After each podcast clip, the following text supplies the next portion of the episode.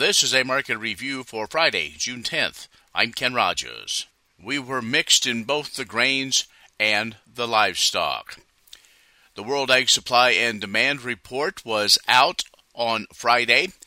USDA bumped up the forecast for U.S. soybean exports, dropped the prediction for ending stocks as Chinese demand remaining strong, competition from Brazil less than expected. July corn up a quarter, 773 and a quarter. September up three and a half at 732 and three quarters.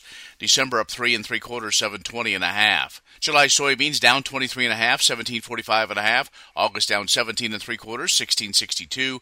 November down 14, 1568 and a quarter. July soybean meal up 160, 429.10. July soybean oil down $1.82 at 80.81. July Chicago wheat down a half at 1070 and three quarters. September unchanged 1084 and three quarters. December up three quarters 1098. July Kansas City wheat up eight and three quarters, 1162 and a half. September up eight and a half, 1169 and a quarter. December up seven and three quarters, 1177 and a quarter. June live cattle down 85, 136.20. October down 67, 141.97.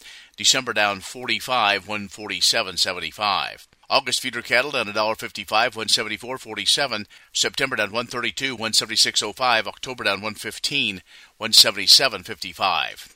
August lean hogs up 65, 103.75. June up 82 at 107.80. July up 47, 105.47. Energy trade lower, natural gas, gasoline, heating oil, and crude oil. Financial markets also lower. The S&P down 85.25, Nasdaq down 344 points, the Dow down 632, 31, 631. That is a market review for Friday, June 10th. I'm Ken Rogers.